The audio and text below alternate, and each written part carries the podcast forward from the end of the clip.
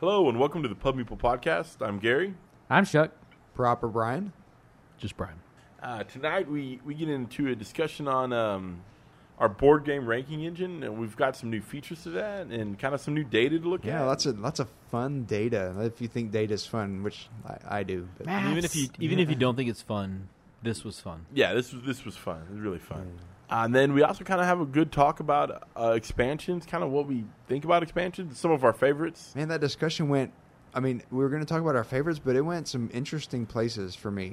I, yeah, I felt like the More maths. yeah, yeah well, okay. This is like the episode A 10, little bit of math everything. episode, But it was a little bit of everything. I mean, if Yeah. you're not a if you're not a data math kind of guy, there's still some good stuff in there. But we, you you do get our favorites, but you also get kind of I don't know some philosophy of expansions. Oh yeah. Yeah. I learned a little bit about you guys and, and your your buy, like how you guys approach expansions, and I actually really kind of made me think a little bit about how I, I'll approach. I think expansions. I think Chuck started second guessing life choices in, in I- just kind of Exactly. ex- preparing for this Well, podcast. but it's I not think it's I, not an uh, episode if someone doesn't second guess life Yeah, choices. I think I learned that I should probably stop buying expansions for a while. well, that's to come. Spoilers. Hey, ch- hey, chill on that Right. now. it's not that much of a. Okay. Sorry. All right, well, let's let's go ahead and uh, and dig into the episode and um. you, we'll- you, you, know, you normally say something like, "Sit back, grab a brew, and join Oh. us for the Pub Meeple Podcast." yeah. All right. Brian, Brian. said it. Here we go.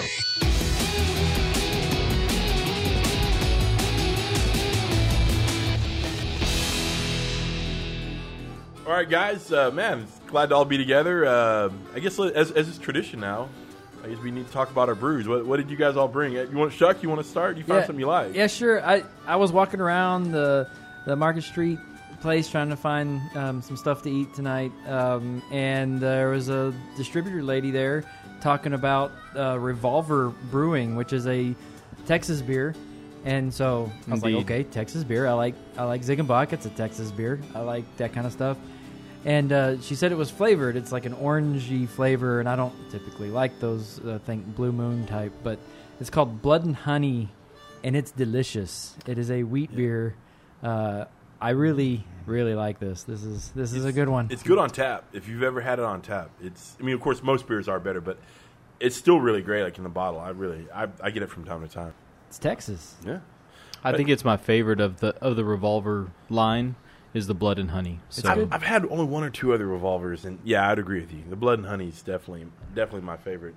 Ah, so, uh, just Brian, uh, what'd you bring?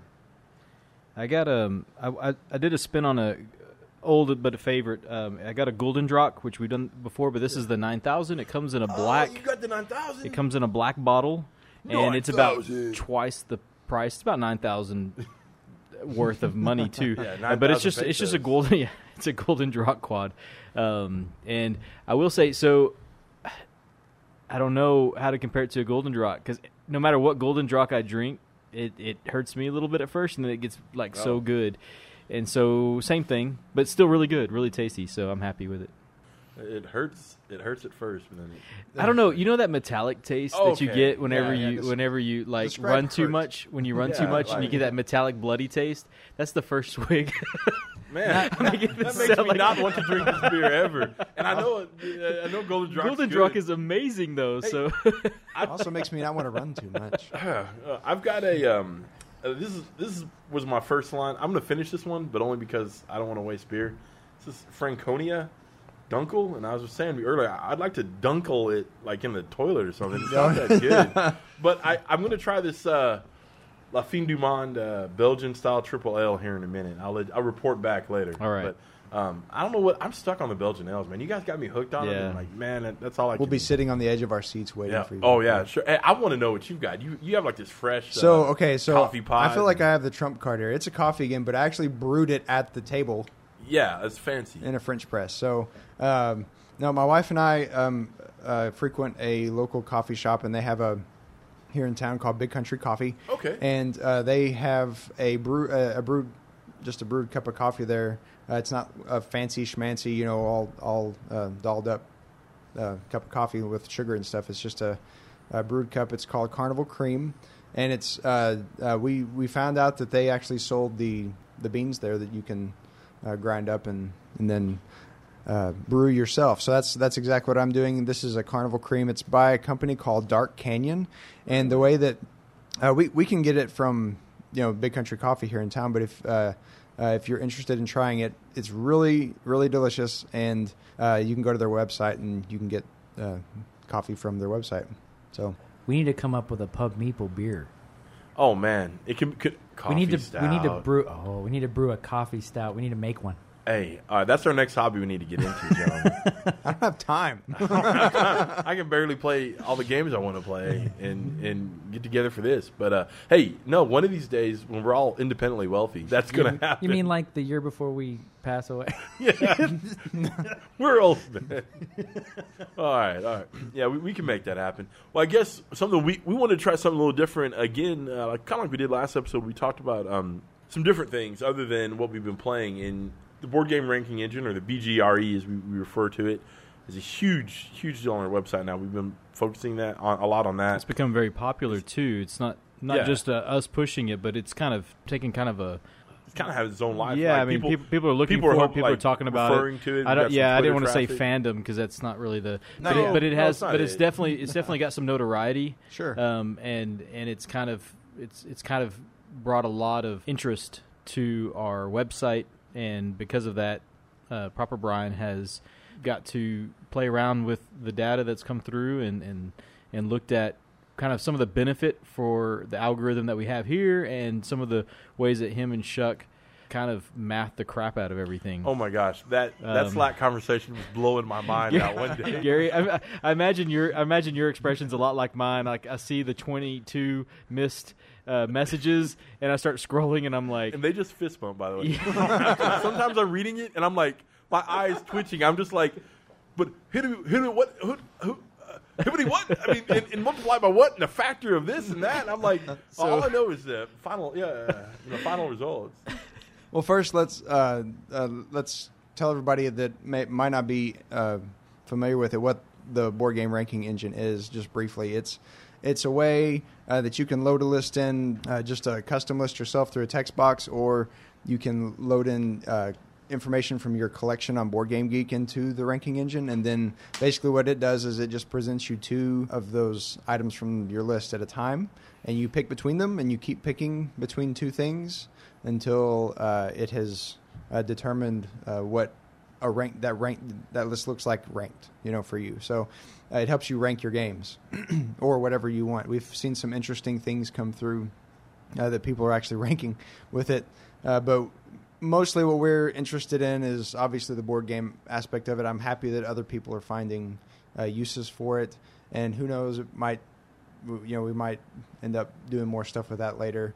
Uh, but right now we're we're focused on the board game aspect of it. So this year we've really been I've I've been focused a lot on developing it and making it kind of the tool that I want it to be. And part of that was allowing people to save uh, their their information, and then uh, that that meant a, a database aspect to it. That means we have uh, data to look at, and we can look at how people rank their stuff, and then based on that, you know, give some interesting stuff like you know top. Well, right now we have like I think like a close to a top 500 that we could uh, report on. more lists. yeah. Lists Lists. are great. So, but today I wanted to I wanted to talk about the the current top ten uh, as voted on by you people who have used the ranking engine, and then uh, some little interesting things we can kind of get out of that at the same time. So. Um, first, uh, we've had uh, 115,000 items go through the ranking engine so far in, a, in about a month, a little bit over a month. So, just, just a month. yeah. Wow. So um, that that's uh, out of out of about seventeen hundred lists um, that have gone through it. So uh, we're getting a lot of usage, and so we've uh, and obviously as this continues, I feel like the data we will be able to report on will get more and more accurate. So um, so this is after the first month. Um, so let's I guess we can talk about the top ten first. Y'all wanna y'all wanna hear what the the Yes. current top ten games are? You better do it backwards, or you're gonna get. No, rained no, no. I said we do things front. we do things frontwards because because we're the best. That's what. That's how that went out We're last time. We'll do it backwards today. What is- okay, I don't even know what that means anymore. it, it's been interesting to me. I pay attention to this every day to kind of see where things are, and uh, so the the number ten game on on on the list is uh, Clans of Caledonia, and it's been kind of duking Oh. it out with another game for that number ten spot. They've been swapping back and forth some uh, between ten and eleven. It's been, but as of today, Clans of Caledonia has that spot. That's I that want, game. I want to play this game, and I regret not backing it on Kickstarter. Oh, me too. Yeah. Uh, Chuck and I have talked about this. This, Ah. this game's it's re- like part of it's really well as you as you just pointed out, it's really hot right now. It's Yeah. a huge game. Yeah, When it, it's it's highly inspired by Terra Mystica, uh, Mhm. which I didn't exactly care for, but this one just I don't know. Maybe it's the market that just intrigues me, but I I want to play this game. So number nine is viticulture, and specifically the Essentials edition. Um, uh, both have been, both editions have been put through, but this one came in at number nine. Something that I think a game we're all familiar with here. Yep. Um, Essentials is good. yep. Yeah, I was I was wondering about that because It's the way to I'd go. seen where one of our conversations we talked about viticulture, and I was wondering which edition of that was. Yep. So that that answers that. So number eight oh, is Blood Rage. Hmm. So I, I think I think uh, uh, Just Brian will be happy about that. Yeah, I like both. And that's the I game I like- lapped you. Oh, we we can stop you did? talking. About I haven't heard No, that continue, story. I haven't heard continue. that story since the last time we podcast. Wait, can we, can we talk about the whole story? Yeah, of you, no, I just had to bring that up. And that game is so good, though. I- I'll get I'll get back on track. I'm Wait, did sorry. you did you lap him though? Yeah, we did on the Okay, score okay. track. He we lapped passed him. someone else. Okay. It's like Just in to be Mario clear. Kart, it's a lap. But Yeah, um, nice. so, On the score track. yeah, so, Unlike Mario Kart, I had no turtle so, shells. So uh, yeah, so so what was the next one? There? Number, number seven is uh, Lisboa. Oh, Uh, number six is Great Western Trail. oh man, course. these are all so good. Yep. Uh, number five is the Castles of Burgundy. We're getting a lot of euros. Oh, Uh-huh. Burgundy going good. up the Castles list. of Burgundy is good. You guys still haven't played it, have you? I have not played it. Why haven't you Oh, played this I with will- me yet? I, I It's own great it. two player. I own it. I have not played it yet. all right. I can gotta- recognize it on a table. I've not played it. I've seen it so Oh many my times. gosh, I'm like, guys. that's Castles of Burgundy. And then they look at me like, you know your board games. I'm like, I just haven't played that game. I'm, I'm a horrible board game friend. I've not shared the joy of Castles of Burgundy. That's not why you're a horrible board game. we can get on to that. Yeah, we can get. We can That's our second topic of the night. wow. Oh, all right. so, anyways, back Anyway, to back- back to the list. Back, Uh, to the list. Uh, number four is Gloomhaven. really? Yeah, I figured it'd be number maybe four. higher. No, well, I mean, That- yeah, I think it's a month's worth of data, and it's already Oh. on our top Well, ten. you- you- you out have of all to- the seventeen. It kind of legitimizes the BGG its Yeah. position there. Uh, yeah, the fact that- that, it's that was my showing thought up here, about it. too. Um, I will talk about that more in just a little bit about the kind of the correlation between the BGG rankings and these. So, uh, number three was Concordia. Oh, that's a good Um, game. it's such a good game. It's one of those that Oh. that uh, I feel like is underrated in my collection. Like I've I've played it, and I've it's one of those that I always look at and go, man, I need to play that more. But that the cover on it is Yeah. just it's not appealing. the ratio of the the ugliness of the box art to the amazingness of the game within is that like the highest. Like there's you cannot get like higher than this. Like I- you look at the yeah. Have you seen it? I do admit that uh, I haven't wanted to play it probably because of the box. art. It looks like the most boring. Like the lady, they had a second edition. I think I'm just gonna cover it with paper. They had a second edition cover, and and it's like It's the exact slightly same better. cover. It's just, but it's the exact same Yeah. cover, I'm like- except except just redrawn Yeah, I'm like, so by you, a better artist or something. you had a better artist. I mean, I'm, I don't. No insult to that art, the original artist. Maybe so- they're great. Maybe their their their their pro- design thing, uh, prospectus or whatever was horrible. But yeah, it's like so ugly. And then You know, I don't yeah. even. It, it's not even to me that the art is necessarily ugly. It's that it just doesn't appeal to me as a game, as game art. It, it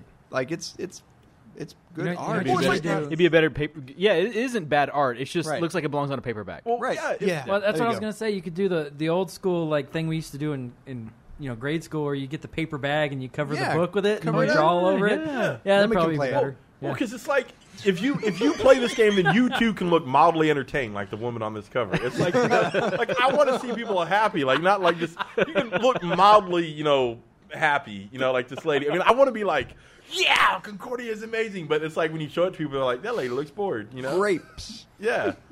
so this game's about grapes. Every time I see it, I see that. You know that game you play where you, you, you do the circle with your finger and you stick the other three fingers out and you, you make people look. Isn't there like a isn't isn't she doing that on the cover? it's like every time I see that I go, made you look. But now, now I- if, if she is, I'll never unsee it. That would be great if she was actually doing that, and you never. I don't think it's it. below waist level. Don't you have to do that below, before you slug them? You have to do that below. Ah. Anyway, let's, so Oh, what's number two? school. More grade school. number two. Number two is a game I think we'll all agree with. It's Scythe. Uh, okay, Yeah, I expected that one to be yeah, really yeah. high. Yep. Props and Scythe. number one, this is this is making me really want to play this game. Uh, it's uh, Terraforming Mars.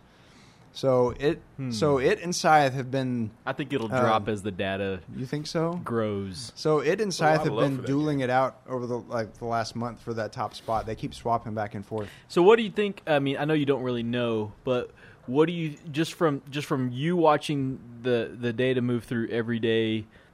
And we've already kind of mentioned there's a lot of euros on this list. What do you think the cross section of the users are for our list in this? In, since we've been gathering this data, like as far as what kind of gamers they are. Man, that it's it's hard to say. I, I would I need know to I look didn't- at a you didn't bigger, prepare for that. Yeah, I didn't prepare for that question. So um, I do know that the majority of it has come from people importing their their Board Game Geek collection. So a lot of it's coming from uh, people who at least use Board Game Geek. Yep. You know, so it's it's going to be Probably people listening to this podcast or a Sure. podcast like this Yeah. would be the kind of people that Yep. are using our engine. yeah. Most of the people that would use a tool like that or need to use a tool like the ranking engine Mm-hmm. are probably pretty deep into the hobby. I'm not saying like like full on like board game geeks like like us, but you if you've got your collection on Board Game Geek, you've probably you're you're fairly deep into the hobby, right? I mean, Right. most likely you're not just using it to look up a game here or there. So I, w- I would think probably fair to say that. Yeah. So So what else? Well, what else can you tell us about this? About what you've seen with the ranking engine? I mean, I know you prepared some stuff, so and and I was trying to like smoothly segue into that kind of stuff, but you've got some other statistics for us tonight, and you've also do you have some some things you want to say specifically about how this is maybe different than some other ranking systems Sure. that are out there? Yeah, let- let's start with some little interesting facts first. Okay. And we'll actually uh, we'll actually crown a king here in just a minute too. So, um, so the uh, the It's you, Chuck. the niche favorite game, in other words, the game that was uh, the most highly rated by the smallest group of people uh, that made it into you know the the rankings uh, was Lisboa. I mean, we already talked about that. Really? It was yeah, it, it was ranked by a very small portion of people, but all of it's all of them ranked it very highly. So So that skewed the. And that's, kind of what helps you Lacerda's. That's I mean, would I don't know a lot about Lacerda. Gary, I'm looking at you. Is that? Do you think that's Lacerda's like crowning achievement right now? I, I think a lot of people are really, really happy with that game. Yeah. I, sadly, I own it. Have not gotten to play it yet. I'll rectify that. But um, I think I think he he kind of the games he designs probably tend to be more like that, um, where it's not as widespread. I mean, he's not going to probably design the next Ticket to Ride, but he's definitely a design. He's no he's not going to probably even have this much penetration with the with gamers in general as like say uh, Uwe Right. Rosenberg. well, he But his games tend to be well received. I he, know- he designs really heavy games. Yeah. Like, and so the people that really enjoy that, maybe that says something about the cross section of our audience. It's like, I mean, the, the fact that it's ranked so highly, it's you know those people who So, really. so I think of those Lacerda, and, and I, I may have this wrong because I don't play a lot of Lacerda games. I played one, and it's because because I asked you if I could play one.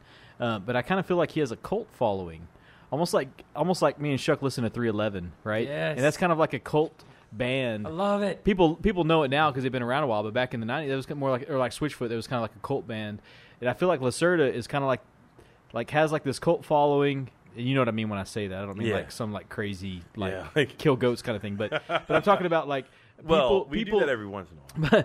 a niche group that Every that Thursday. um every other Thursday um, a niche group that kind of follows him and will like like you follow a designer like you follow a, a author like you follow a um, a band and when the next game comes out they're looking for it they'll probably buy it without reading much on it or they'll read much on it because it's him right Yeah, And- I, I, that would, I'm going to be accurate. I think he's one of those designers that's got, um, at least in a certain segment of the of the, like you said, people who like the medium to heavy, you know, meteor games. He's definitely a designer. I think a lot of people are paying. like if you're listening to heavy cardboard Yeah, you're probably you know playing most of the Lacerda games to. They, and they, they they highly recommend a lot of his games. So the the game that is uh, has been ranked the most often is Scythe. I mean, it's the it's the number two game on the list, but it's the game that people have ranked the most often too. It's because it's awesome. Yeah, it's because it's awesome. Man, I, I want to take a second. I know a lot of people talk about Scythe, I it is so. What's the word? Ubiquitous. Is that is that the word? I, you've That is that, I don't. that's a word. Is that the What word? is Is, it- that a word the that word? means everywhere? yeah, Like that's, that's like a, every What was podcast that you hear, like forums that are on, even a even in a negative light recently on a Reddit thing that we won't talk about tonight. Scythe has been so since it's come out has has been everywhere and Mm-hmm. just really popular. Whether you you you think it's really great or whether you think it's just okay. I think it's one of those games that it seems to be more than the sum of its mechanisms and like I mean it, because like the artwork in it was fantastic the kind of the pedigree of like the the designer you know coming from all the other successes that Stonemaier Games has had it's just kind of a it- Because it's not like my favorite game, but when I think about it, I think of it fondly, and I think of like it's like one of those games you're proud to show people that you have. it's a, it's, a, it's a beautiful game it's a fun it's fun to play Talk Yeah. about a cult following. Stegmaier really has that. I mean, although he's he's kind of penetrated the the like the board game geek community or board you know just board gamers um, much more. I mean his his brand is strong, and we've talked about that in the past. Where a Stonemaier game comes out, I think probably all four of us are at least looking into it. Probably, you know, I mean, I want to know if he comes out with something new. I want to at least take a look at it.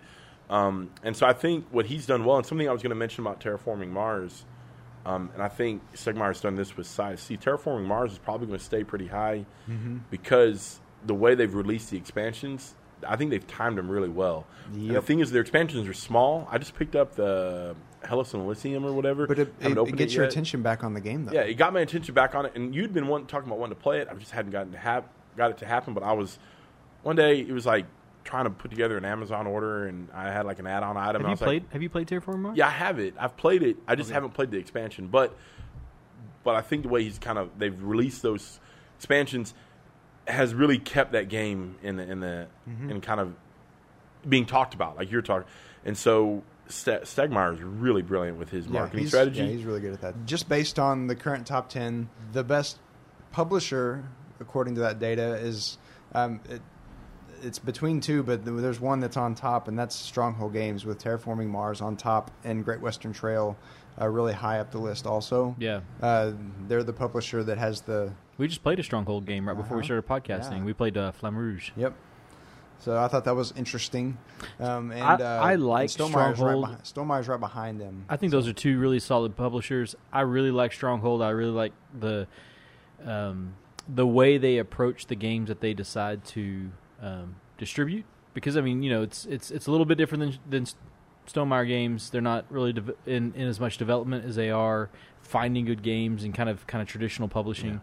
And That's- I that's think been their- I they- how think that um, they have a really solid, um, you know, m- I don't know, I don't know what the methodology is, but the games that they decide to Yeah. publish tend to be solid games, and they're kind of on the top of my list. Well, they tend to, and he he manages his company very well, and he's also maybe not maybe just. I think he's very approachable from what I've seen in, in media. He has he has like a podcast he does with uh, Ignacy Trzewiczek of Portal Games, and and he and he he's very active on Twitter and stuff. Maybe not quite to the extent that Stegmaier is, but I don't know that anyone can really touch that that level of it. But I would say probably more so like above average as far as so he still comes off as that small publisher, but he's producing some huge hits. That's right. And I think he's. I want to say he's got a partnership with uh, Eggert Spiel, I believe, is where some of his uh, some of his really like. So what he's doing is he's That's a good partnership. he's it's a great partnership because now these games that are they're huge in Germany or, or Europe get to come over here, but he's also like getting into some games that he already knows are going to be are popular, you know, and so and then it's we benefit because he's bringing over some amazing. I feel the same way about Stronghold as you probably feel about Capstone. Like, Yeah. like, like for me, um, Stronghold is a little bit more in my wheelhouse. Yeah. the way Capstone's kind of in yours, and so you know, I don't, I don't pick up everything Stronghold puts out, but I definitely look at Well, all of it. the thing I think is amazing about him, and that's where I think he's he's incredibly, like he he he'll do like Fabled Fruit, and then he'll do like Great Western Trail. I mean, in his catalog, he's got some great family games. He's got some good medium weight euros. I mean, he's got the whole gamut, and so. Um, yeah, I'm not surprised to see him well represented on our BGRE. Getting back to our main topic, I know we're kind of giving some love to some publishers we really like, but I mean, I'm really not surprised to see that him and Stegmaier are, I'm not are really high up there. I mean, they're just qu- constantly, produ- you know, producing these really great games. Yep. So uh, we said we kind of teased earlier. We are going to talk a little bit about how this and how the the ranking engine kind of compares with how games are ranked on or rated on on Board Game Geek. And so I guess the first thing to note is there are four games that kind of cross the two lists. So the Board Game Geek top ten and the ranking engine top ten. Uh, you've got Scythe, Terraforming Mars, uh, Great Western Trail, and Gloomhaven are all on both. So I think what something Chuck said earlier that kind of validates, I guess, in a way. You you, you kind of have this second, you know, look at how these games are rated. And it's not just based on you know one website. So it's interesting to see those with and, a different with a different uh, method. Right, and that's kind of what I wanted to get into is just briefly like kind of the difference between the two. And obviously, Board Game Geek is a giant website with lots and lots of users, and our, our tool is a lot smaller than that. Um, but I think it can be representative of of you know of what people are actually uh, ranking currently, and we're going to be tracking the history of that. So one of the differences, though, is like on Board Game Geek, when you when you rate a game, you're giving a very isolated number to a game that's not surrounded by other games. Really, I mean, you're obviously you can, but I know whenever whenever I ranked games, I said, "Oh, Dominion, what would I rank that game?" I would rank it uh, an eight, you know, and uh, I'm sure some people put a lot more thought into it than that. But with the ranking engine, you actually get related rankings. In other words, in your list, Dominion is compared against all the other games. And so when you end up with uh, your final list and the data that we have, uh, the games are kind of they're they're they're related to each other. Their, their rankings are related to each other. Uh, whereas on Board Game Geek, they're they're kind of isolated from each other. Would y'all agree with that? Is that yeah? And, oh yeah, yeah. And well, I mean to to add to that, the other thing about Board Game Geek, you shared. I think it was you that shared the article about the Gloomhaven topping the oh, what was mm-hmm. it? Um, was it Pandemic Legacy? Yeah, yeah. Well, it, it, a, and it, it, it went number a, one spot. The, this article went into a lot about how hard it is to top the number one game on BGG because it's based on the ratings that you give it, and so when people don't go back and fix their ratings. It's, I mean, you just you keep having to go higher and higher and higher and higher. You get to a point where you almost have to have a perfect game to be able to become number one at this point. Or and everybody so, has to scrap their list and re-rank them. Yeah, or or I mean, you just you're like, okay, well, I rank this one a, a nine, so this one has to be a ten. I, so, I mean, it's so how does how does our method differ from that? Because I would assume at one point, even if even if Gloomhaven was number one for a year, two years in a row, eventually people are going to keep ranking games, and that's going to be thrown into the data pool. How does that work yes. for your al- algorithm? Yeah, so it's going to take into consideration, you know, the entire history of of the way people have ranked games. So let's say a game like Gloomhaven pops up to the top um, because it's hot right now, and it's popular, and people are ranking it high because they're enjoying it. And it should be. Yeah. So yeah, yeah. Um, My shameless Gloomhaven plug.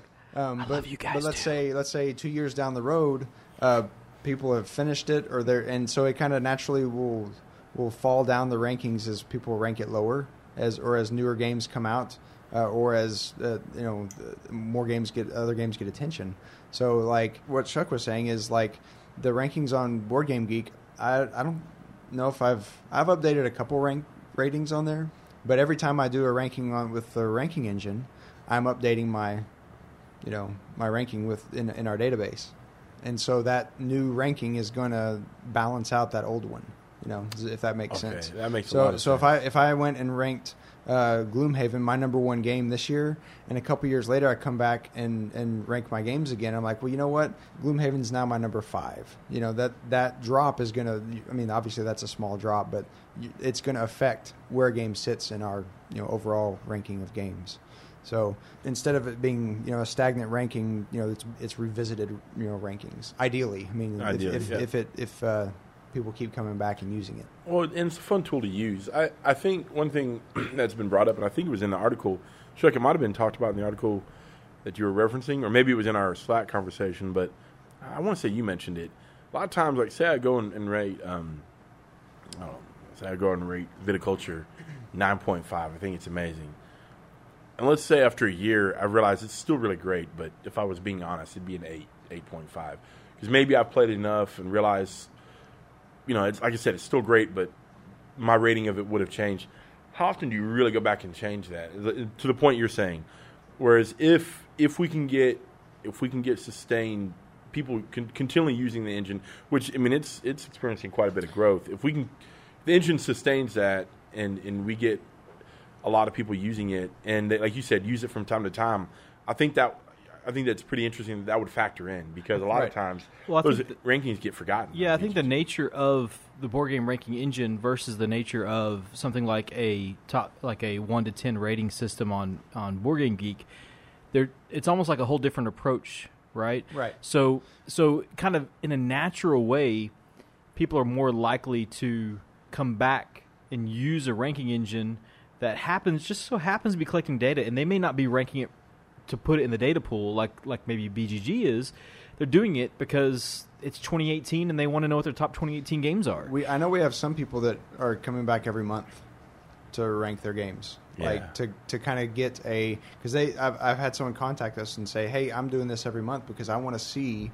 Uh, how my rankings change over time. You know, they're keeping a history for themselves. And what what I like about the, the saving of a list now is it's so easy to do that. I mean, when you when you created that function on there, I mean, I can I can that can be I can have my you know January, February, March. I mean, I can have my monthly list. And I can go back and look at all that data, and just even if I'm not worried about the greater rankings and, and all that, just for my personal data, that's just so cool. Yeah, and I also want to make clear we're not trying to draw a, a greater than or less than sign between us and, and Board Game Geek. What what uh, they provide a great service be- because it's a, like I said, it's a giant database, and that their rankings are a great resource for the hobby to have. It's, I'm not trying to put the ranking engine above them at all, um, but what I, I think what I am trying to say is it's two different approaches Oh yeah. uh, and those two different data sets can provide some clarity, I guess. Like if you're wanting to know, you know, is there if, if a game on BGG really does, you know, deserve its its spot, you can come and at least look and see where it sits on another, you know, list that's kind of getting its data from a, in a different way. and now they can see that data that you're talking about, right? Yeah. So, um, uh, just I guess it was uh, at the end of last week, or no, yesterday. It was yesterday. But if you're listening to this, it wasn't yesterday. It's some other time in the past. But uh, we made available a, a page on the site that you can actually go and see what the current top games are. Uh, you can export them. You can filter through them. It's it's pretty nifty, and you can actually go and, and then you can look and see over the last 30 days, you know what what the what, what that looks like too. And that site is So if you go to www.pubmeeple.com uh, slash BGRE dash rankings, that's where you'll find it. And this is actually, we're, we're you talking. can just chase the links on just the landing page too. Just Yeah. Yeah, pubmeeple.com, yeah. just chase the links. Yeah, to the eventually they'll ranking be there too. They'll, by the time you hear this, they'll, they'll be there. But we're talking about it here first. Um, it hasn't been announced to anyone else yet, so um, yeehaw. I think the I think the. Yeehaw! I love it. I think the uh, the cool thing about the ranking engine is um, that if, if we continue the at the rate we're going, we're, it's, it's getting quite a few lists. I mean, it's it's been growing um, pretty steadily. If if we continue this trend, in a way, I mean that just makes that data all the more useful and all the more accurate. Yeah, the more data you get, Yeah. the, the the the better it becomes. Yeah, so I mean, if you're listening to this and, and you and you and you're interested in ranking your games, I mean, not not to try to add some like you know um, altruistic or other other uh, not necessarily altruistic, but you know other like greater good thing. But um, know that if you rank your games, it's kind of cool knowing that that goes into a database that is another source of kind of looking at what the hotness is at the moment. Not even necessarily the hotness, but just you know looking at what games right now are, are being popular with another a different subset of, of people. Right, and we have. I mean, I have, I have plans to continue to develop to develop it to do different things too. Like I'd I'd love for it to be able to, uh, when you finish ranking a list, to be able to recommend to you based on you know all the data we've collected. Oh, hey, that would be cool. Hey, you know, you like these games. Here's games that weren't on your list that other people ranked really highly that ranked similarly to you. There, there was a site that did that. Uh, I cannot remember what the site was, or I would plug it. But Hmm. um, there was a site where you could pick, uh, based on more popular games. I don't know how deep their database is, but you could pick a couple that you liked, and it would suggest to you Okay. Uh, other games. I really wish that I could. You know, I'll, Gary, I'll give you that link, and then we can put it in the description. Okay, Uh, yeah, we can we can throw that in the description. We'll find that. Um, yeah, anyway, and uh, just to say be really also cool. that the uh, it's I would say it's under the ranking engines under constant development. It's really not because I'm busy with raising kids and stuff, but uh, when I kind of put my nose into it, it uh, it kind of takes a leap forward. So Um, it'll it'll be over the next. I mean, it's just gonna it, like if you if you go to it now and there's not something you know you want there's a feature you want, let us know because I like to continue to tweak it and add stuff. So Well, just to give you some some props, sir. I mean, the the engine as it was, we were playing around with this like, like a year ago as a basic tool where you had to manually or input the list or whatever. And it was still a great tool, but the the, the things you've added, you know, in in this year, You can um, import your. If you don't know, you can import your Board Game Geek uh, collection into Yeah, it. and that's I think so at this time, easy. do you have expansion uh, like filters and stuff like that? Or Yeah, he has some you can filter on things there. out of it, like expansions and yeah, just to make it so that, and then once you once it comes back from Board Game Geek, uh, for you, you can actually edit it before it goes into the the ranking process. Yeah, it's it's a really really good system. It was it was always good, and it's it's become great. I, I really feel. I mean, I obviously I know I'm biased. It's on our site, and I've used it quite a few times, but I really feel like it's a cool tool. And and and what you've done to it, I mean, the progress it's made over the past few months is is amazing. At least at least to me, as someone who's not really not a, not a programmer and kind of looks on like like you know some of the conversations you and Chuck will have where you're kind of talking about data and analysis and this and that and and I'm just kind of like man this sounds really cool I wish I could understand it but it just sounds really I'm just glad. I'm just glad that they're here Yeah. with us and they're doing it. and We're not. yeah I- well, I'm, I'm glad but but you know the, the things you guys have done and then the Chuck's helped you a lot you guys have like we were joking about the conversations you guys will have in our Slack channel about the data and, and, and analyzing that stuff I, I- it's really cool like I, I just hope people understand like there's a lot of effort that's gone into this on your part you know and it's an amazing tool You know what it's also really good for? what Ranking your Marvel Cinematic Universe Oh. movies. you, did you go and do that yeah, I've I've done that. Um, I want to know your list. Yeah, Can we put that? oh, can, can we, maybe. Can we list that on the? maybe. Well, spoiler: Infinity War is number one now. Oh snap! As Uh, it yeah, should it was awesome. be. As it should I, be. I used it to rank my, my beers a while back. I think I mentioned that before, but I'm I'm gonna post that list somewhere. Spe- that's speaking fun. of, how is the new beer? oh oh my gosh, guys, uh, I can't even remember the name of the other one. I don't know what it was called now. This- Dookie. It was called yeah, Dookie. Yeah, Dookie. yeah. Uh, La La Fine. La Fine du Monde. Um, this uh, Belgian style triple ale. This is amazing. Where is it? Did you pick this up locally, or did you I have to it up at uh, special order from H&H. Germany? No, yeah, Oh, really? yeah. Uh, I had it like overnighted from Yeah. Germany. Uh, Yeah, no, sure. it's um, Nice. at H and H Beverage. Uh, Wait, no. I haven't been in there in a while. La F- what- I usually go to Philo or Philo. Um, Oh, I've seen that before. I've seen it before. Never tried it. I will say this: the experience of opening it is horrible because it's got a um, like a foil wrapper, and it fin, it did not want to come off. Fin It du did not wanna- monde. Did not want to open up. M O N D E. La fin du monde. Yeah, but it's uh, it's an amazing Belgian style triple. So, dude, I, I can't even remember. Like Chuck said, I can't remember what the other one was called. It's it's around here somewhere. Don't don't go find it. It's fine. Yeah, but so yeah, it was great. And There's no description on it. Just I- just a nice label and a nine percent and and drink me. yeah, it's it's it's an excellent Is beer. that, is that like the Alice in Wonderland? Yeah, it's drink me. No, yeah, that- it should say that on there. It's, it's amazing.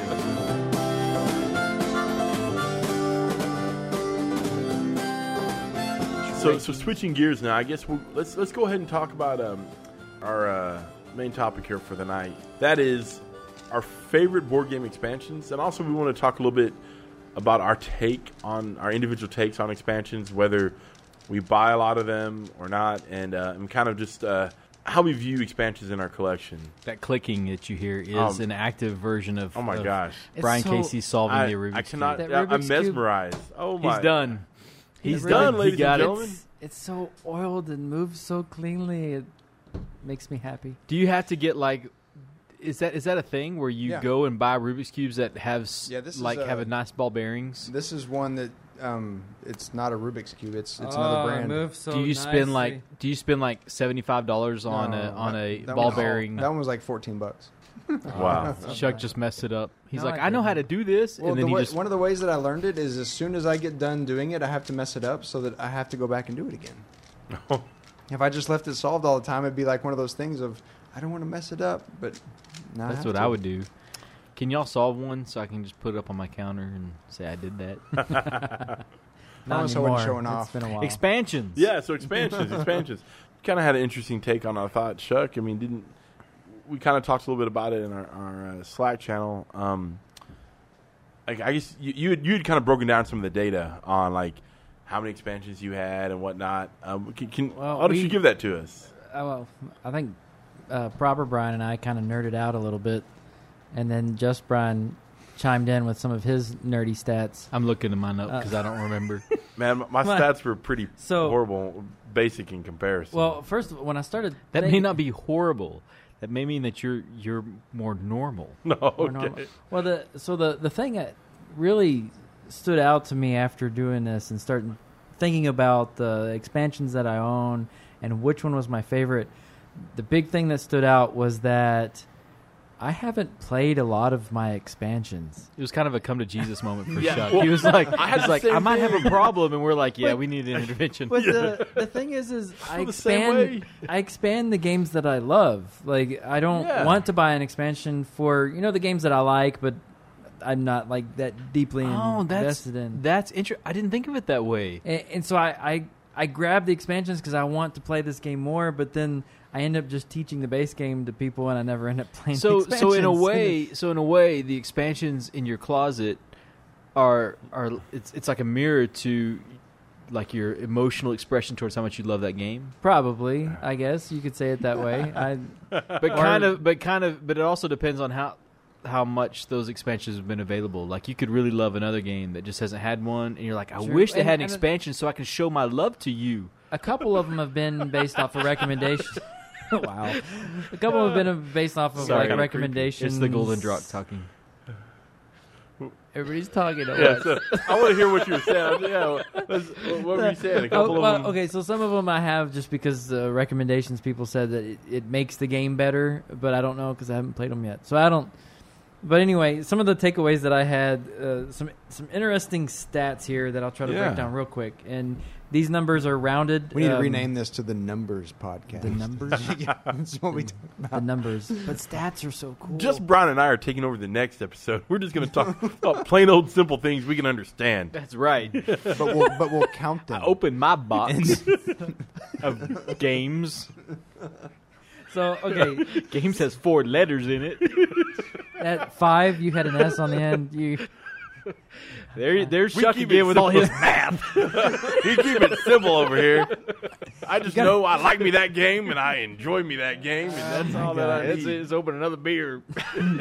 Speaking of, I may, I may need a new one here in a minute. Um, okay, so some some interesting things. My numbers came pretty close to nice even round numbers, so I just kind of rounded them. Um, so I, I found out that a, a fourth of my collection I've actually expanded. Really a fourth? A fourth of my collection I've expanded. And what's really crazy is once you consider the expansions part of my collection as a whole, like you count every expansion box plus the box of the base game, almost half of my collection is expansions. Which is kind of So crazy. you've expanded think a quarter it. of your collection, but half your half the real estate in your closet is expansion. Ex- is expansions. Gotcha. Whoa. And the other really crazy thing about three quarters of those are just eight games. Wow. So what? So What what, what size is Like your collection? Smash What size is your right? collection? Right. Do, do you have? Yeah, do I you have it? about hundred games. Okay. base games. So out of eight out of a hundred ish are yeah, are your expand are- are the majority of your expanded Yes. expansion? Okay. The- Uh, so you're kind of of like a lot of like because you expanded What's, what's the Carcassonne number like one? crazy, what's right? number one? Right. So the number one is obviously Zombicide. Zombie I've, Side, I've what I invested a lot into Zombicide. It's kind of my biggest game. It's the Black Plague variant, though. The Black right? Plague, yes, which Yeah. is the best version. Yeah. yeah, it's the better. But Um, but okay, but was that like one buy or two buys? It's like No, I mean I, I I bought them. I did the Kickstarter, and so they each. I counted the expansions that I paid for, not because proper Brian mentioned something like okay, so I know money is a part of it, right? Like how much are you investing? yeah. because I because that's that's actually a big part, and that's that's the probably the essential part. But there's also the part of how much time and effort have you put into it. Mm-hmm. Because I know money is important, right? Mhm. Like, do you have the funds? Are you are you spending money on this? The four of us, we're not professional board gamers, so so that's that's it's Yeah. a big sting, like like it is for everyone else. Wait, that's a thing. Yeah, We could. Oh man. Oh man. So- wow. So Mind blown. that is a thing. That is a thing. some people, some people I actually, what I some, I'm in the some publishers field. actually send you games, but not us. Um, Uh, but but oh, man. the uh, I would know what I but- want to do when I grow up. Proper Brian, proper Brian mentioned something like we were kind of going back and forth of how do we how do we kind of mesh some of these things out like like the big box expansions and and I just bought that because it was the only thing available. He he's, he he thought how much effort went into actually thinking about buying these expansions. Mm-hmm. And so I'm wondering if it's a Kickstarter where you just said, you know, I'm I'm I'm all in for the two hundred dollar thing where I get a billion expansions, or is this a thing that you constantly pursued with some of these Well, expansions? I mean, with with the zombicide and the the, the Cool Mini or Not stuff that they do, uh, I mean, you almost the- have to get it all at the, once, the right? The best and most efficient way to use your money is to do it on the Kickstarter yeah, all at once. That's true. and and that's kind of why I missed out on Clans of Caledonia because I was you're you're working doing on the zombie green. side. I was doing Yeah. the Green Horde Kickstarter. But I mean, yeah. So that that's the biggest investment. I mean, if you want to kind of consider that all one expansion, then the the top one would be Carcassonne because that's the one where I actually went out and physically or, or you Yes, know, you did. went and buy. I remember that. bought specific expansions. Dude, I found a German. I found a German Yeah. magazine just so I could get an expansion. Dude, my wife and I were my wife and I were living in Fort Worth at the time, and you we were talking about this, and I was like, "Yeah, Chuck went all out because you know we're still playing Carcassonne all the time. It was, it was one of our few games At the time, this was about the only game I Right, had. is one of the I few mean, that I had, and I was talking about wife. We just introduced a new couple to Carcassonne, and I just remember saying, "Yeah, Chuck just got a German catalog. Man, so u- it wasn't even used, but it It was, was like still of- sealed or something. But you went out and you found it and you imported it, and this is before this was like a common thing. And she's like, "Are you kidding me?" I'm man, like, that "No, was that was that was tough too. you were So- hardcore before people were hardcore." Man, it was. It was. I'm telling you, that magazine was tough to get because I had to go to a German website, and this was before Google Translate really worked as well Oh, as it does now. That was a pain to navigate. and that it was website. for four tiles, right? Was it like a four Spielbox tiles? magazine? Yeah, Spielbox magazine. Something and I think it was that. four tiles that he was after to get this Carcassonne. So you win.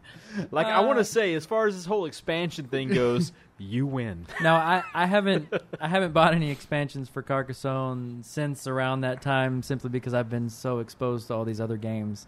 Um, but yeah, I have I have fourteen expansions for Carcassonne. Fourteen. And he 14. and he and he physically went out because you bought the base game, not in the big box. Yes, You, he actually bought the base game. I introduced it to you. I'm proud to say, and and then he went you. out and bought the. Uh, you're welcome. And that was kind of the beginning. And then the next time I see him, um, he's like, "Yeah, me and my friend here in town." We're playing Carcassonne. Did y'all lay Oh, it on man, the we floor threw- or something? I don't know we how had, y'all we did had it. this big table, and we threw in every single expansion. This is like the first time we're Multiple playing all of them. copies or something. Oh, it it was was, some great. crazy stuff. It was awesome. It was one of those things like I've done that one like time. Oh really? I want Oh, man. And nowadays, Wait, w- like when it's not a big deal. It's like, well, yeah, that's that would be like the one thing you need to do. But back then, when this is like the one game you have, yeah. It was it was such a cool thing. I was like, I was so jealous. I was, was- like, I wanted was- to be there. I geeked out. That was over. That was ten years ago, I think. Yeah, yeah. yeah. That's crazy. Yeah. So anyway, my last stat Well, that you I know, because Carcassonne was an earlier one for you too. Yeah, no, absolutely. It's no, it's crazy. It was ten years ago. Then- So the- but it was. It was Oh, more yeah. than ten years ago. Yeah. It was like, um, no, I did the same thing once. We, uh, me and a buddy, pu- put down all of his expansions, and uh, we had to play on the floor um, because there, we didn't have a table big enough. And oh with the um, I have a picture of the final product still. oh, I wish it's I had impressive. a picture. It's impressive. Yeah, the table that we had was just big enough, but there were parts where we couldn't place a towel where we wanted it because we ran out of room. Oh, so table We play with the rule that that you can't play that. Well, I mean, obviously we didn't. But Yeah. So if Chuck wins expansions, I lose uh, because I, I think I'm the one in the group that has the least. Um, we never heard Gary's stats though, Yeah, so we don't know. I don't really we don't know. Yeah, I, my sets aren't nearly as cool as y'all's. So, No, I- uh, I'll get back. I'll get to him here in a sec. that's All okay. right. Well, No, I've only expended eight percent of my games, and uh, there's a reason for it. Yeah, right. that's the sound I make. No, it's because I, I like I like to play new games, and um, I, you know what you know what expansions do to me. do I want to know? No, I'm just saying yes, but like they, they actually kind of weigh I weigh hope the it's not like that Dookie beard. no, no, no. they weigh the game down for me. I feel like I I need to play. Thank you, thank you for saying what I wanted to say. I feel like when I get it, then I have to use it, and since since I I have I don't have a whole lot of time to play games, it's like I don't want to like. I don't know. It just weighs it down, and I end up not playing it. Like th- that's what happened. That's what get, ex- You- I realized. Expansions did that, so I quit buying them. So You know, I didn't realize until this where that's what the other stat I had was two thirds of my expansions have not been played. Okay, there you go. So yeah, I mean, I was, I was going to ask. I didn't I'm- I didn't I'm- notice until we I'm started doing all of- this. I'm rather rather Man. proud of my numbers. Okay, I think that's probably the worst. I need to go back and double check my collection because I think I'm probably missing a couple games that have expansions that I didn't I didn't count.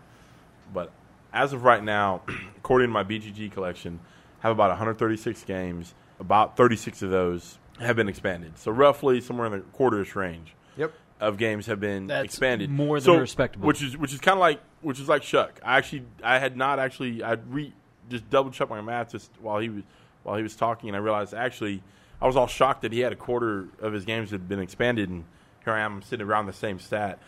But I'm probably I have probably less than you. You said two thirds of yours have not been played. mine. Yeah, No, Uh, oh, of your Chuck. Uh, most Yeah. of my expansions have been played. I'm- I've only not played two of them. I, w- I need to do the math as I'm at least two thirds of mine have not been played, and I think my problem is I get the much like you. I get this game like for example, I have uh, the Farmers of the Moor expansion for Agricola. This is one that always sticks in my mind. I received this as a as a Christmas present. I so desperately want to play that game with that expansion, but every time I play the game, I'm either playing someone else's copy, teaching someone new, or playing with someone for like for example my wife. She likes to play agricola with me. I'm ecstatic about that. But she expansion? No. It's not even like she just wants to play the game mm-hmm. as is. And i'm happy enough to play it that way. But in the back of my mind i'm always like i want to play this expansion. And so it's like i'm either you know I'm, I'm like i said i'm either playing with people who I'm, I'm teaching the game to for the first time or they're relatively new to it or they're just they just love the game as is. And to them the expansion is like oh i don't want to mess with that nonsense and inside i'm like i'm dying a little Yeah. every time like No, i want to play this so I totally bad. get that. It's like I don't play games with an I don't play games often enough or with a consistent enough group to get out expansions. It's like I'll get a game out and learn that game, and then you know a year and a half later I, I'll get it back out to play, and I'm like I don't want to add the expansion. I got to remember the base game first, and then I don't want to try to I'm- I'm learn glad it, you- relearn it, and reteach it, or and then teach it, and then learn the expansion on top of that, and teach that too to a group that might not have even played the, the original game. I'm glad you figured this out way before I did. That was a good okay, job. so so okay, to get us back on track, cause, because the topic is favorite expansions, Yeah. but True. but the two of you have already given some stats on on expansions in your collection. I feel like we should we should tie that up with proper Brian. What So is your Eight percent of my games are expanded, so not a whole lot. And then expansions make up. It.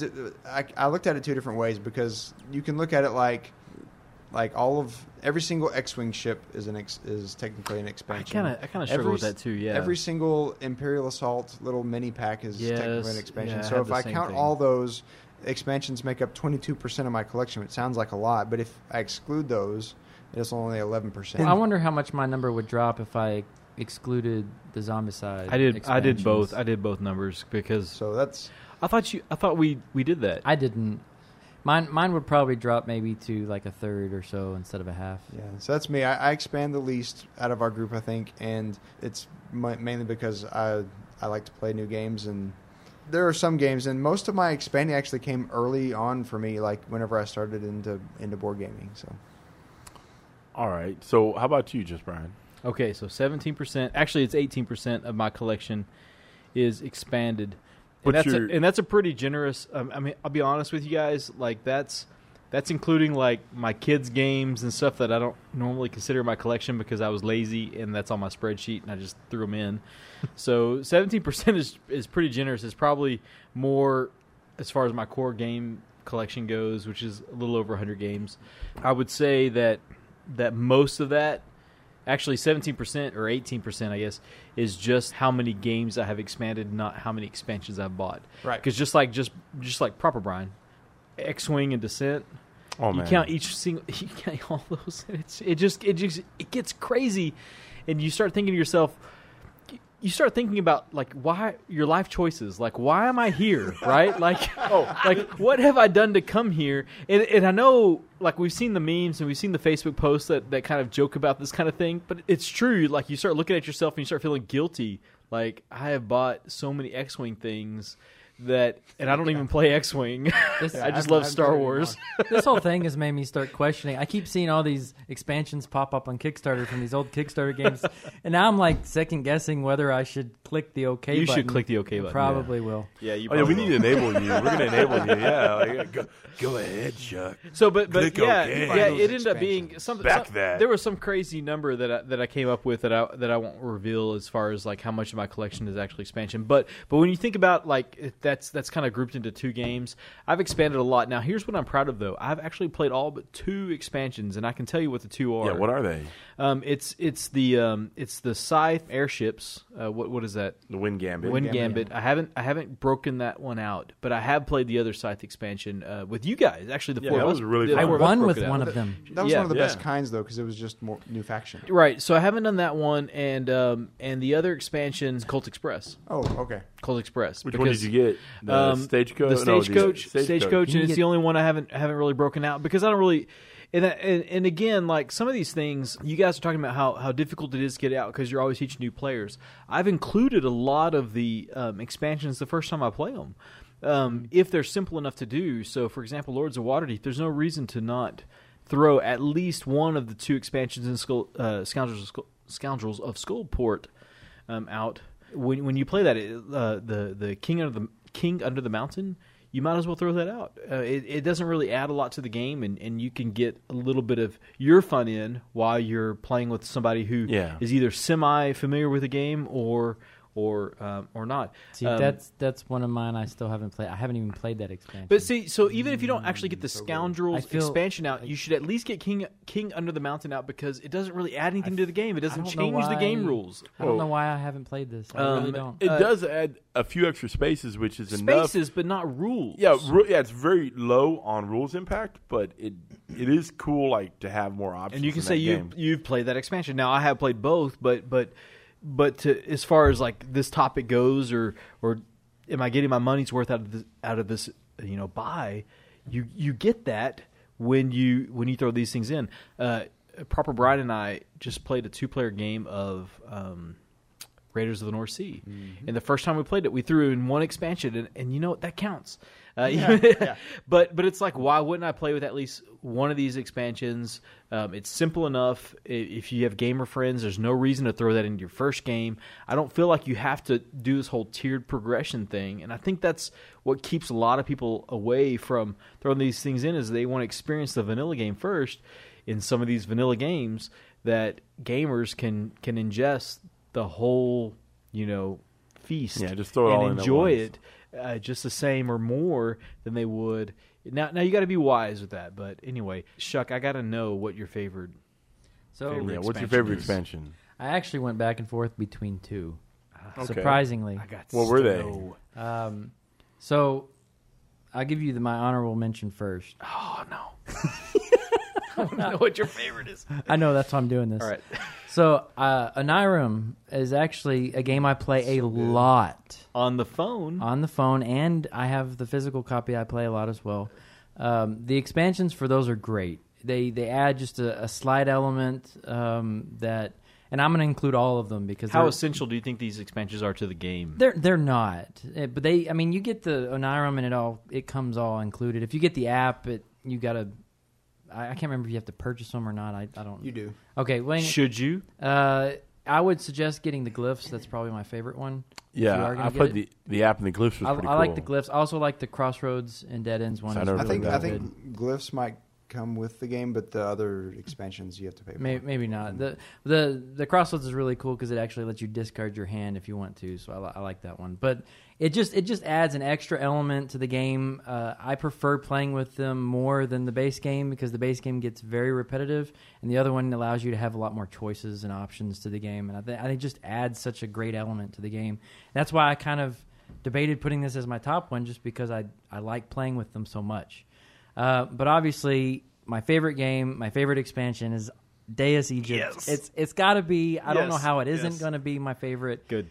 it's just they're so great.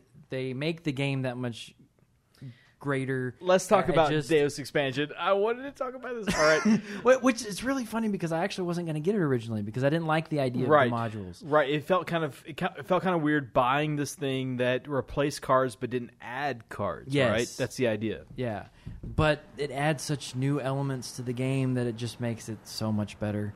It's it's really a great expansion. I want to try Isn't Deus. Deus your, your number one. It game? is my number Yeah. one So game. that makes that That makes, makes a lot of that sense. helps. But I will say, if you like Deus, it breathes new life into the game. So if you don't play a lot of Deus or you haven't played Deus, just buy Deus and and play it, play it because it's great.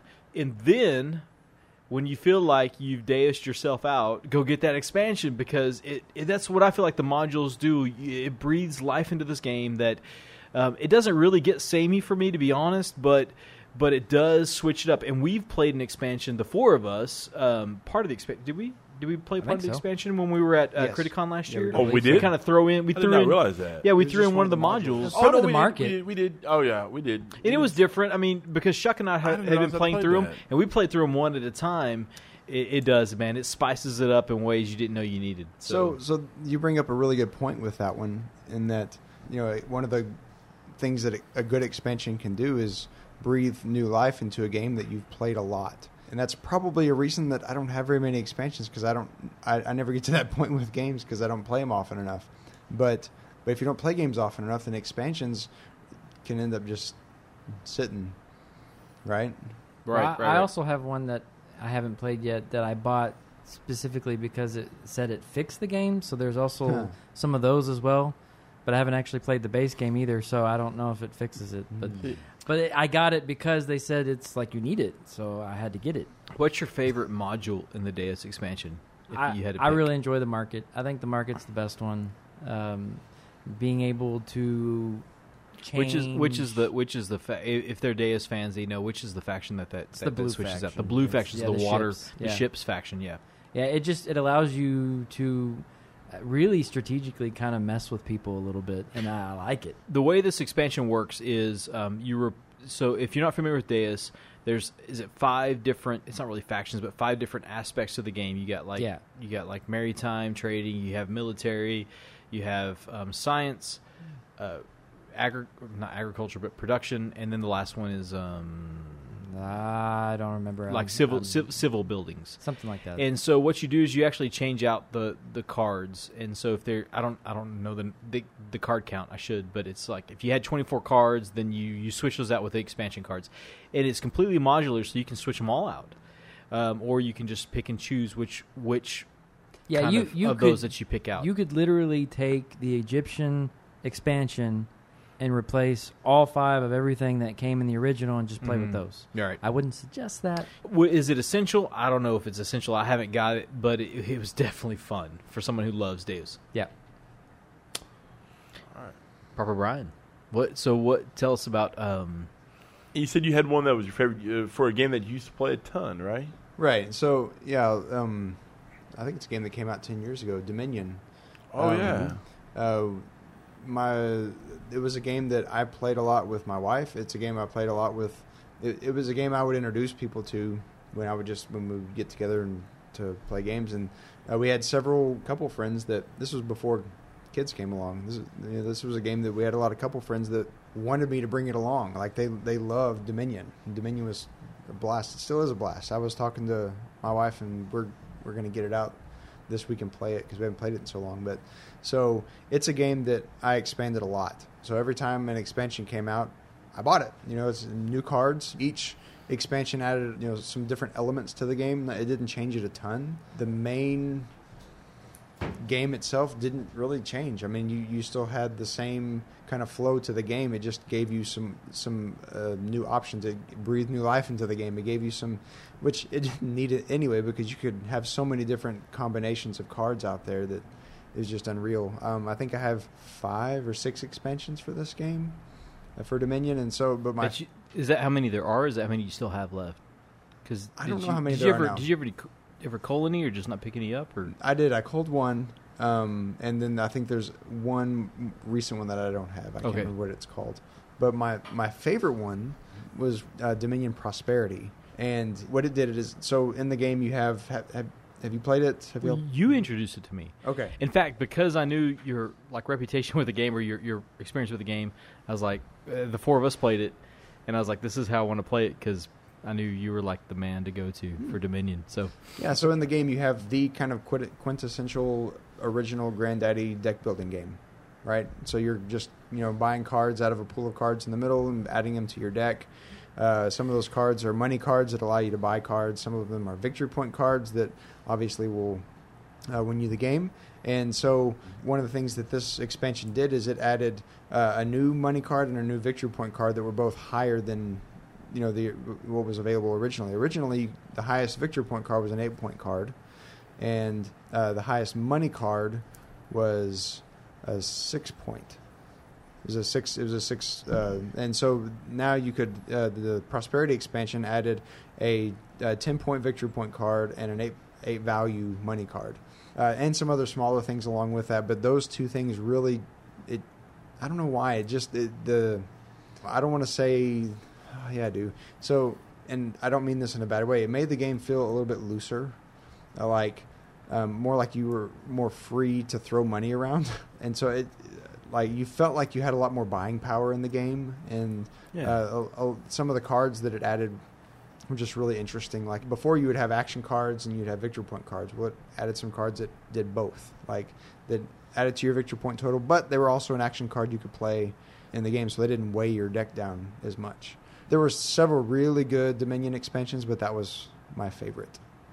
And it still is probably my favorite expansion, just because I haven't expanded a ton of games recently. But Yeah. still, still a great one. Well, like, so if you you- if you have Dominion and you don't have Prosperity yet, you need to get Prosperity. Sounds like you kind of did what I guess probably most good expansions should do, which is alter the gameplay somewhat, but still not too terribly much. I mean, I imagine the rules No overhead on it are really light, but the but it opens the game, like you said, opens the game up a little bit, makes it a little looser, but yet it's still the same game. You know, it doesn't doesn't completely change the game or, or alter it too much. No, the flow of the game is exactly the same.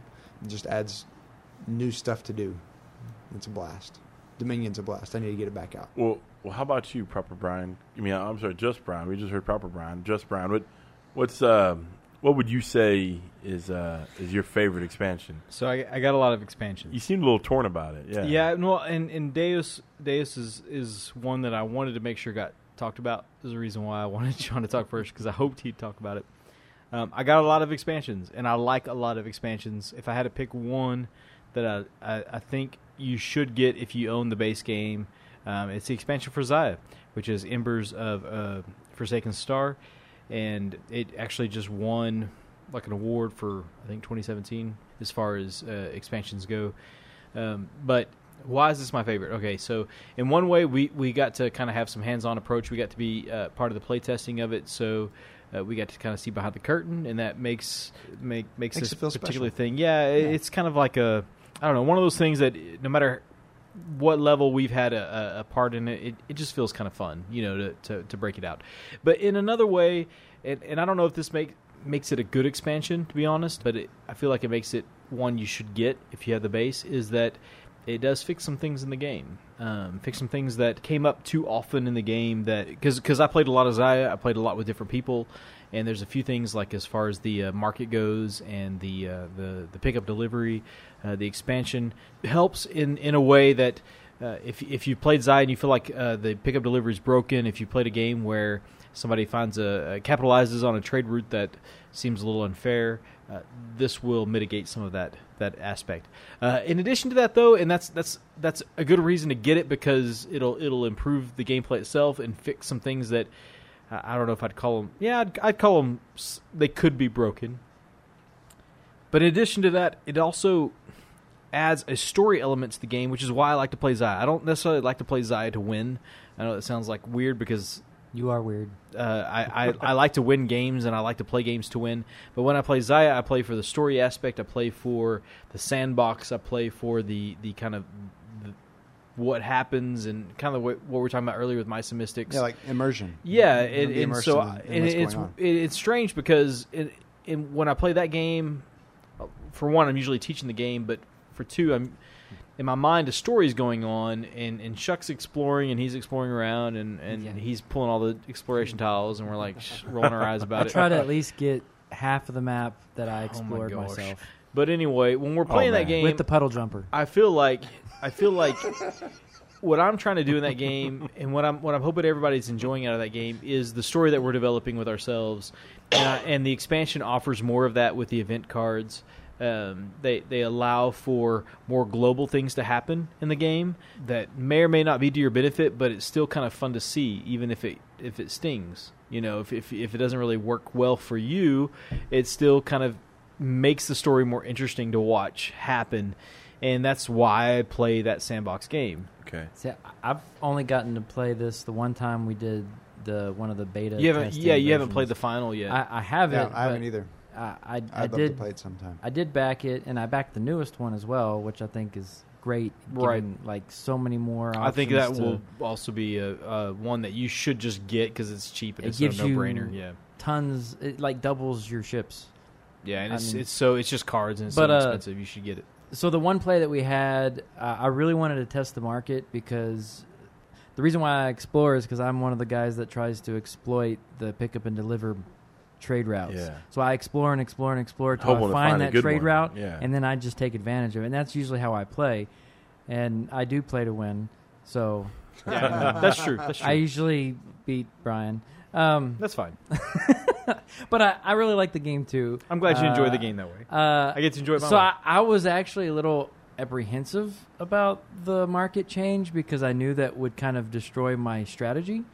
And I really wanted to test it out, and we didn't really get to because the one we played, we had an event card that basically blew up the market. and we right, didn't right. Get to That's play it. true. That's true. So I don't really know how I feel about it yet, yeah. personally, but I do have it. And So I'll explain that to the, the people who haven't the, who don't know much about this this expansion. So um, the way that there's a fix to this is that it, it creates a supply and demand, and that's that's it's that simple. So before there was uh, 15 cubes per resource that you can just pick up and deliver wherever people were buying and selling, and because the the placement of the board is random, you could have a buy and sell spot one space one, one sector tile, you- just a few spaces away from each other, and and then it just the, the game just kind of turns on rails at that part in the base game. Now, will that happen in every game? No, and it hasn't. And those are my favorite games, the games where it hasn't happened. But I have introduced this game to people where it has happened, and one of the savvy new players picked up on it, did it, and it, it just kind of left them with a, a sour taste in their mouth about how this game played out.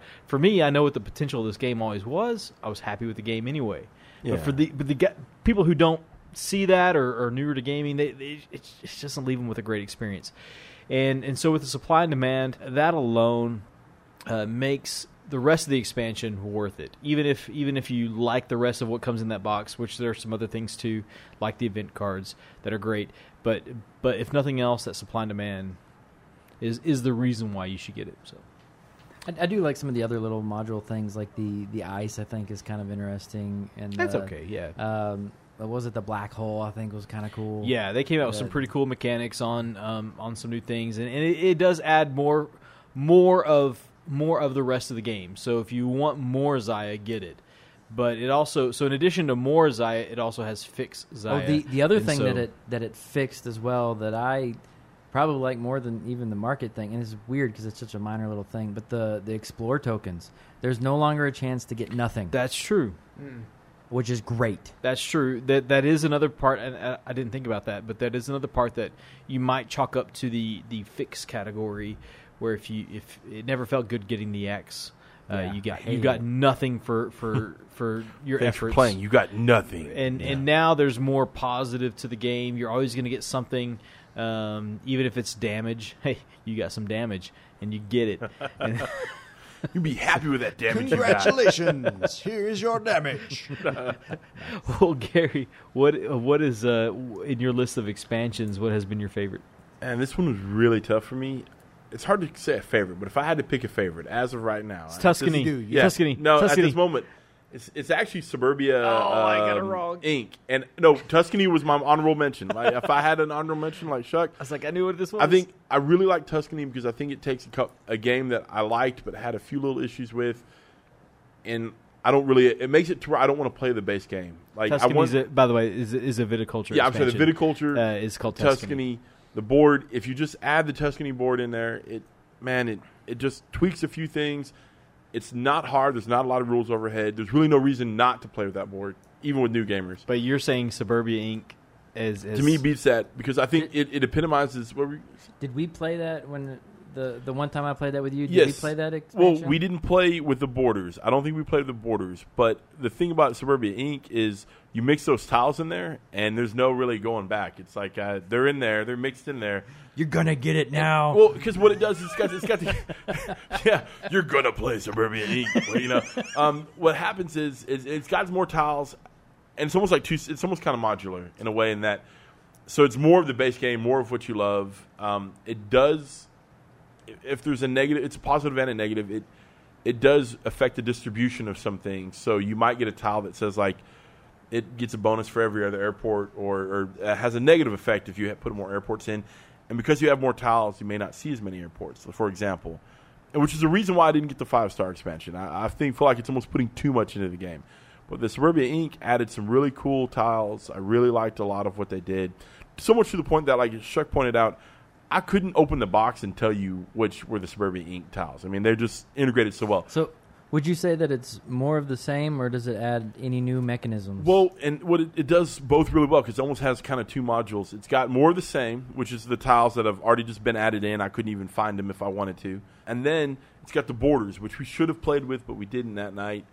And what it is is it, there's these little borders you can buy, and you put them in. They'll they'll help shape how your city is is built out. So there's that little kind of it, it adds a little bit of well now I can no longer expand this direction. So you've got this little bit of a negative you're giving yourself, but the, the flip side of that is they give a cool bonus. Or if you build something next to this, it gets you extra population or whatever. Or it, it gives you like another another chance to maybe kind of combo something. But it's not like a huge rules overhead. It's really easy to explain to someone. I could probably still teach someone who's new to the game, and they would never know it's an expansion. Um, so that's my one expansion I could probably do that with. It's it's not very complex, and it really just adds more of the same. So if I had to say like, and that's that's a game that I don't get it out as often as I should, but every single time I play Suburbia, I really love it, and it's like I it, I I think it was a perfect example that time we played Chuck. Uh, I could not have pointed out what what was the expansion tile or not. do you think that's what makes Suburbia a good game? Like the expansion, your favorite because it's just so integrated. I think that? so. If I had to say, because it doesn't. There, in other words, and not to say anything negative about a game, uh, an expansion that fixes a game, but there's something in me that like I, I don't. I think it's great when an expansion does fix a game, but I also want that game to not need to be fixed. Does that make Right. sense? No, no, that makes And, sense. and I'm and not saying I love Xia, No, but you don't Xia's have to an defend ambitious Xia. game. You don't have to defend such an it ambitious because, game. You because, can have some things that end up being broken. because that's that's like part of the conversation is you know expansions do one of two things and sometimes uh, maybe one of three because uh, there's there's like expansions like the expansions to Istanbul. I feel like it's more the same and it doesn't need it. yeah, right? Like I've never I've never felt the desire to expand Istanbul with the with the mocha and all that stuff Yeah, because it, it may be a great expansion. People may really love it, and that's great. But it's doing more of the same, and, and I just don't need more in Istanbul. Some games I want more, like Carcassonne, but I don't. Yeah. I don't want more in Istanbul. But you're right. To to expand a game to fix it, you, you kind of feel like we need to, this should be a second edition and not Yeah. an expansion. Um, and see, I, I felt that before. I'll, and it kind of stings a little bit. Z- Like it, it- Xia I, doesn't like I'll defend me Xia as that because I love it because I got like this this nostalgia with it. But and, and I know I'm doing it because of my relationship with the game. Yeah. Because I know the base game can be broken, and I've experienced it, and, I've, and I hate it. And that's not to knock that game, But it. It's doesn't. still a great game. But to say, but here's the thing: like to say, you got to buy. Um, if I'm going to recommend Xia, and I have to recommend the expansion with it, it, it kind of embarrasses me. I kind of hang my head a little bit when I say it. It means it's a great expansion. I love the game a lot, but it it kind of doesn't speak totally like uh, like with confidence for the base Yeah. game. More like you know? it's it's a it needs a patch to, Right. to work right. Exactly. Yeah, exactly. and that would be like why I like five star. I'm I'm not always like some some of these expansions. I'll say, man, it's just more of the same, and I already love the game. But for me, five star. I mean, I'm sorry, not not five star. Um, Suburbia Inc. Yeah. Um, Suburbia Inc. worked so well because it just added, eh, and you know, I'd have to go back and look at the the sheet that came with it, but some of the cool there's some cool new combos and stuff you can pull off. some cool new things, but none of it's very very hard. Like you just one pass through on the on the rules and you're good to go. Um, and then just the fact that you can add in the borders, I think is great. But again, like that one night we were playing, I decided on a whim, hey, let's not let's not throw these in, and you never know the difference. So, and I, maybe that speaks to just that game just being that good, or that that that expansion integrates with it so well.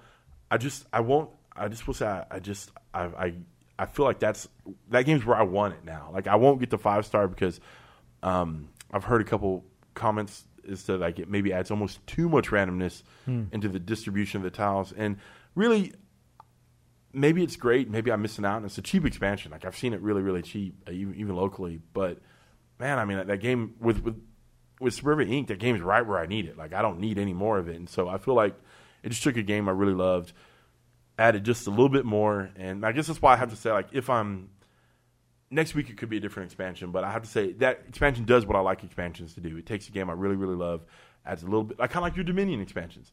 Mm-hmm. It adds a little bit more, but it's not really changing the main thing. It's it's maybe tweaking that formula, and it's a way for that designer to go back in and say, you know, I always wanted to add this in. Okay, well now I'll add it in, but it's not. You know- it's not huge. to be honest with you, that's that's what makes Deus the Deus expansion kind of what you're talking about with Suburbia is, is that the game didn't really need it, Yeah. but It makes it but better. it but it does add the flavor that you want. Yeah. you can switch it up. You can you can you can have a little of spice this game, and the next game you can have a little bit of sweet. I mean, it's it's it's uh if you're playing that game, you know, regularly or semi regularly, it's it's it's good. And, and that is one thing I found that about the modules that, that is nice.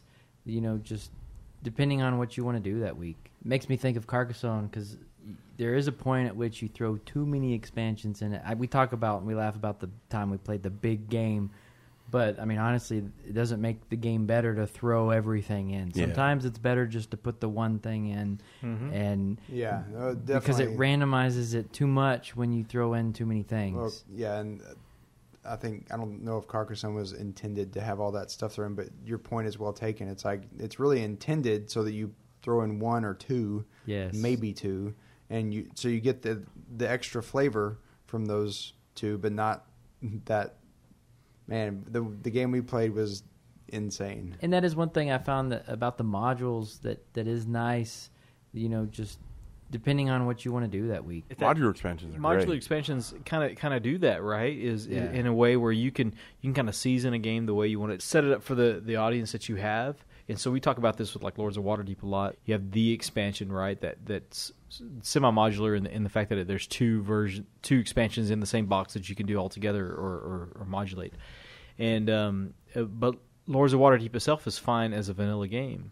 Yeah, it's Um, fine as it is. and and a lot of times people are uh, when they introduce it they only want to introduce the vanilla Yep. which is the reason why a lot of people don't play the expansion like us, who are always why- introducing it, right? Yeah, that's why I've I've introduced it so many times and I haven't played Well, the because expansion. because usually when you're introducing that game to someone, it might be a, a lot of times for me, it's people who don't or not like deep into the hobby like us, and so it's like, hey, I want you to tr- I want you to experience this worker placement mechanism and see how s- how simple and pure this can be in this game, you know, and so. I don't want to tack something on to And now let me throw more on top. Yeah. right. It's Yeah, like, I, like- I almost feel like I got the expansion to play with you guys. So, you know, the, when I want to play Waterdeep, something simple but with a gamer group. But I just haven't gotten there yet. I've been always playing it with you know people that aren't maybe. we as need to get it out because it, it, it is a really it, it's, It's it was kind of my runner played up it with you. expansion. Um, the Scoundrels of Skullport. Did you not get Scoundrels out at at uh, the I pub didn't. day? I didn't. But you got Lords of Waterdeep out at pub Yeah, yeah, I did. I with just- gamers. But I was uh, well. I was teaching some people that hadn't played it before. and See? so I, I should have brought Just out. throw it in there. Just throw it in there, and, this, and they're like, Even if "This just just- seems like an expansion." No, no, it's not. even if it's just King. Okay, so here's my recommendation for Here's anybody a listening. sideboard. Even if it's just King Under the Mountain uh, part of it, it's just it's just more of the same, and it's it's fine. And then the Scoundrels itself is just amazing. But but yeah, even It if is it's just the amazing, right? one. Well, that's the reason I got it because it looks amazing. Another I uh, wanna- I wanna another try game it out. that's really good with the modular expansions. I only have one or two of them. Is um, Alhambra. I actually had I think This- of Alhambra every time we talk about vanilla Carcassonne's Alhambra. modular. Oh, yeah. Alhambra's even probably more as far as like what's good, what's not, kind of kind of divisive. Like you get that big box, and Yeah. you might play with one or two all the time, but probably not the others. See, I wanted the big box, and I I almost bought it a couple times, and I ended up trading. I actually had the just the base game. I ended up trading that away, and I believe it was in a math trade. In the same math trade, I think I traded that away for something, and got the family box, which came with like one or two of them. I think it's the Vizier's favor.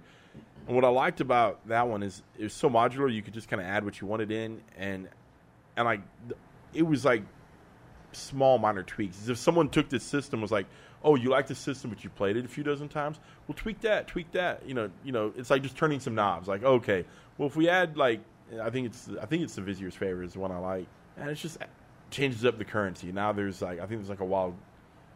I'm trying to remember this. Um, oh, there's some coins you can use instead of the the cards. Um, it- but it's it's like minor. It's like you could. It's again. It's something you could teach it to someone and that has never played the game, and you could probably pass it. It's like, oh, this is how we always play Carcassonne. It's kind of like if like some of the. I'm thinking like like card games you might play as a family, and you have some house rules, and if you don't know that game, no one would ever know that that's you know that's that's only beach house rules or roads house rules. Uh, hmm. They think that's how that game's always played. You know. Yeah, I was looking at my notes again, and, and I had one more game on here that I, we haven't talked about, at least for my list.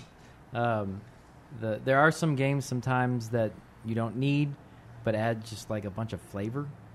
Um, and uh, the Spectres of Nevermore added so much extra flavor to the Nevermore game that it boosted my ranking of the game itself Really. a whole lot more just because you get special powers. And that's pretty much all it did. But it was just great. I, I mean, you don't need it, but it was great. And I like that game already. So Yeah, you you always Right. speak highly of that game. it's it's not like my favorite expansion, but I just I really like the It flavor that it does added a whole to lot. it. I thought that was cool. Interesting. So I mean, even like with a game that it, it may not be like high up on your list, but it it brings more to that particular game. Makes me want to play it more. Yeah, and that's what you want an expansion to do. Like when when you see it, I think we were talking about earlier. When you see when you see a game that you just love, you want to expand it because you love it. You see a game that's okay, and you see an expansion come out for it, you're like, hmm. You kind of shrug your shoulders at it, and that's that's where some of those expansions that uh, could make a game better may get missed because the the love of the game. But Nevermore is already a pretty solid game. I really like Nevermore, especially the, when they, they kind of got the rules a little bit clearer on that game. Well, and, and yeah, they And- that, they had a second edition of the rules that they printed out, and I I got a, a copy of that, and it there's a clarification that was kind of wonky in the But original. yeah, if there's if there's something that's making that game improve, I'd, I'd love to play it because I already like Nevermore too. So. I think when we played it, I played with the the specters of Nevermore. Okay, We- okay. We, played with the powers because it you should. you might as well, right? Yeah. Yeah. Cool. Well, then I've already played it. Then I like it too. yeah. I think that that's that's a good that's a good uh, place to kind of wrap up our uh, Yeah. expansions conversation. I really enjoyed it. I well, and I guess uh, I look forward to. Uh, I guess one thing I was gonna I was gonna take away from our conversation tonight is I really look forward to uh, number one like playing some of these expansions with you guys, but also uh, getting back to something that we we what we talked about earlier, the uh, board game ranking engine. I, I look forward to hearing some more of that data, and it's definitely something we'll have on our website. You know, on some of our social media, but also we'll talk here in, on this podcast. I'm sure in the future about kind of where that data is going and what you know. It, will be kind of fun to watch that. And again, we'll have that we'll have that uh, link to where you, you yourself can kind of watch that data uh, from the day to day. We'll have that in the show notes. I guess that's a wrap, guys. Saying I'm, as always, man, I had a blast having some beer. I- Well, a horrible beer and then a really great beer, and then uh, just talking with you guys about games. We'll see you uh, next time, and uh, as always, thanks for listening. And uh, you can check us out at uh, pubmeeple.com or on uh, YouTube at youtube.com slash pubmeeple. We're also on Twitter and uh, Instagram. And uh, thanks for listening, and we'll see you guys next time. Good night.